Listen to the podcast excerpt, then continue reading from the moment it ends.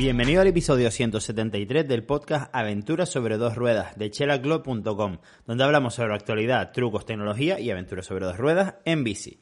¿Qué pasa, puntal? Esta semana ha salido el tema más votado en el Instagram, en arroba chelaglo y en arroba got74, coincidió en que eh, hablase hoy de si es más duro el gravel o el enduro en mountain bike, obviamente. Así que nada, hoy te voy a comentar un poquito mi experiencia en estas dos modalidades, que son las que más he practicado durante el último año. Bueno, casi dos años ya haciendo gravel, enduro muchísimo más tiempo. Antes de eso, comentarte que ha salido un nuevo vídeo en el canal de YouTube de una nueva ruta en gravel bike eh, que sale de Tetelde y es circular y llega prácticamente hasta San Mateo. Está bastante chula, la verdad. Si vives aquí en Gran Canaria, es una rutita divertida que puedes hacer y que podrás encontrar en localguidegrancanaria.com el track para mm, descargártelo. Y también comentarte, super ilusión, mm, ha llegado ya el nuevo culot de gravel bike de Chela Globe con dos bolsillos laterales para poder llevar, pues, que si las llaves, fruta, barritas, o incluso para ponértelo debajo del pantalón de enduro, también para lo mismo, para tener un par de bolsillos extra para llevar comida, por ejemplo. Incluso también podría llegar a llevar el móvil si no es de los gigantescos, últimamente los móviles parecen más iPads que otra cosa. Eh, también comentarte, eh, por desgracia, bueno, ya sabías que, que tengo pedidas dos bicis, dos conas, y que no hay, no hay stock hasta prácticamente final de 2021. Es increíble, al parecer. Sacaron el, el stock que había para bicis de 2021, para las tiendas me refiero, y se agotó prácticamente en tres días. Absolutamente todo el stock para todas las tiendas del mundo. Algo tendrá que llegar a las tiendas físicas, pero nosotros los embajadores, por desgracia, nos vamos a quedar a dos velas porque el poco stock que hay, pues hay una demanda muy grande, así que eh, va directamente para las tiendas y para los compradores finales. También comentarte que estoy endureando más. La verdad que estoy disfrutando mucho con, con la bici de enduro. Ahora mismo el clima está por donde yo vivo pues esto que llueve un par de días y un par de días hace sol, entonces la tierra está como con mucho grip y se disfruta muchísimo. Es verdad que por donde vivo hace bastante fresquito, eh, hoy salía a unos 10 grados eh, con bastante humedad, que eso para Gran Canaria pues es bastante frío, la verdad, pero bueno, me lo estoy pasando, me lo estoy pasando muy bien. Es ese sudor frío raro que no llegas a calentarte del todo, sobre todo cuando hay mucha bajada, pero, eh, bueno, la verdad es que estoy pasándomelo pipa. Eh, vamos a empezar ya con el tema del día. Eh, la verdad es que he estado pensando que como el podcast es semanal, no es diario, y, y bueno, pues quizás, no sé qué te parece, si quieres déjamelo en los comentarios del podcast, pues también comentarte un poquito cómo, cómo ha ido mi semana, cómo las novedades o las cositas que me van pasando durante la semana, obviamente relacionadas con las bicicletas y, no sé, si te apetece escucharlas, pues me lo dices en los comentarios o más bien al revés, si no te apetece escucharlas, me lo pones en los comentarios y quizás deje de hacerlo. Vamos ya con el tema del día, que es plantearnos si es más duro el gravel bike o el enduro. Empezamos por el mítico depende, porque es que la realidad es que va a depender de la intensidad con la que hagamos cada una de las dos modalidades. Después te voy a comentar qué es lo que dice mi Garmin acerca del esfuerzo que tengo que hacer para hacer cada una de estas dos modalidades por separado, pero vuelvo a insistir en que deberíamos compararla eh, de manera justa, es decir, si estamos montando en bicicleta con una intensidad alta entrenando para una competición en ambas modalidades sería lo justo, eh, quizás para, para ver realmente con cuál hemos hecho más esfuerzo en el mismo tiempo.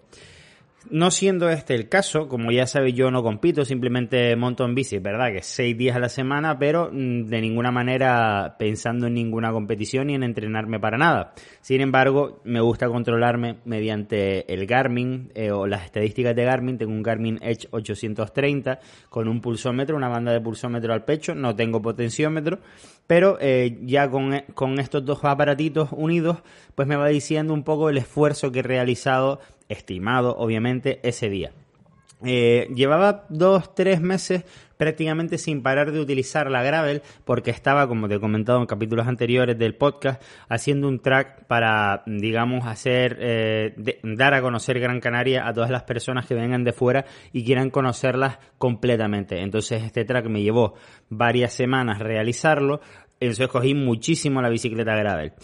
Hasta tal punto que me acostumbré a ella con los neumáticos finos que le puse, los 40C de, de ancho 40C de la marca MSC modelo Gravel, la bicicleta corre muchísimo. Es verdad que la bici en sí con las botellas y todo esto, pues al final son 12 kilos, más o menos, eh, y mi bicicleta de enduro, pues al final pesará como mucho un kilo más, es decir, prácticamente eh, eh, andan con el mismo peso, pero los neumáticos, pues hace que la bicicleta corra muchísimo más y por supuesto, al ser rígida, pues también mantiene la inercia, sobre todo en carreteras y en pistas no muy complicadas, mucho más. Y sobre todo en las subidas, pues al ponernos de pie no perdemos eh, pues esa fuerza que se llevaría un poquito por delante las suspensiones de la bicicleta de enduro. ¿Qué quiero decirte con esto? Pues que en la misma subida, con la bici de gravel o con la bici de enduro, obviamente con la bicicleta de enduro te cansas bastante más. Los neumáticos que llevo en la bici de enduro son unos 2.3 que son bastante anchos, o sea, prácticamente al uso son unos 2.4, también de MSC, el modelo Gripper, que agarran espectacularmente en tierra, pero claro, tienen muchísimo rozamiento en su vida.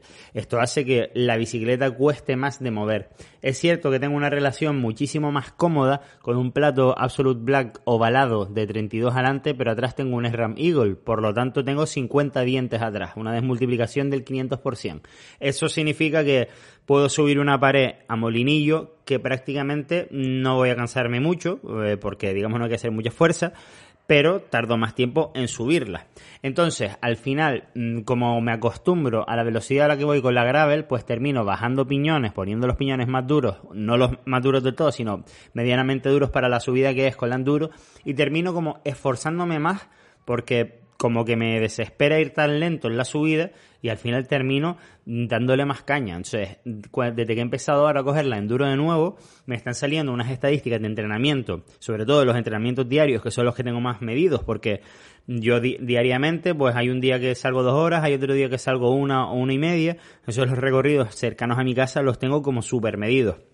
Y cuando estaba haciendo los recorridos de gravel, prácticamente me estaba saliendo un EPOC, que es una, la medida que ellos utilizan como para decir si has entrenado duro o no, un EPOC de, de, vamos a ver, del 90 a 110 a 120 como mucho en la bicicleta de gravel. Sin embargo, la bicicleta de enduro no me baja de 130, 140 y algún día hasta 180, si algún día estoy muy motivado en la salida de dos horas.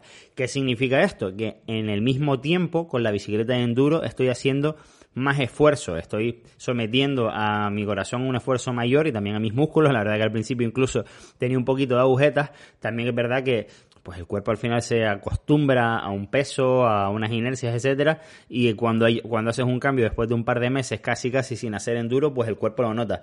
Pero la realidad es que los datos están ahí, que me canso más haciendo enduro.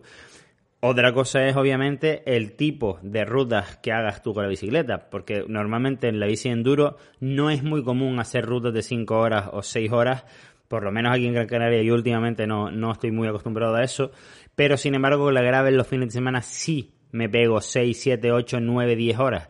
Entonces, claro, obviamente eh, muchas más horas pues te cansas más con una gravel, es decir, hacer un recorrido de largo, como de los tracks que te planteo, pues al final sí es más duro que hacer una ruta de enduro de las que te planteo que suelen ser de tres horas. Claro, pero volvemos a que mm, vamos a tener que contextualizar, es decir, igualar una ruta de las mismas horas que es más duro. Y como te comento, según mi Garmin, es más duro el enduro, y valga la redundancia del que el nombre implica. Así que, pero de todas maneras, vuelvo a repetir, no te tomes esto como una victoria del enduro sobre el gravel, simplemente son cosas completamente diferentes. Y bueno, era por aportar un dato más a la conversación que tenemos con la gravel bike que al ser una modalidad tan nueva, pues mm, muchos no la conocen y les y sienten curiosidad y es un poco por poner en contexto a todo el mundo. Así que nada más puntal, espero que te haya resultado interesante esto que te he contado. Se me ha aburrido muchos más temas eh, cuando estaba haciendo ahora el texto para el podcast. Y, y bueno, por otro lado, creo que por ahora no voy a seguir haciendo directos en YouTube porque me es mucho más cómodo y estoy creando bastante contenido también eh, para Chela Glow. Ya sabes que hago un post semanal, hago este podcast, y pero es que también tengo otros contenidos que hacer para Regalí Fanware y la verdad es que no me da la vida. Entonces, el podcast, la verdad que me es más cómodo hacerlo, incluso lo puedo hacer en casa con un pequeño micrófono que tengo, digamos, para movilidad, entre comillas, que, que se mete en el teléfono móvil y que se escucha estupendamente bien también. Entonces, eh, el hecho de tener una libertad extra de horario para hacer el podcast, pues me viene muy bien, sobre todo en estas semanas de, Navidades que voy a estar como muy saturado. Por cierto, eh, si quieres que te lleguen los regalitos de Chela Glow eh, antes del 20 de diciembre, pues no sería mala que pidieras, eh, pues ahora, ahora antes, antes del 15 estaría muy bien que pidieras tus, eh, tus cositas de Chela Glow para que te lleguen, ¿vale? Me refiero a la si, si, pides en la tienda online chelaglo.com.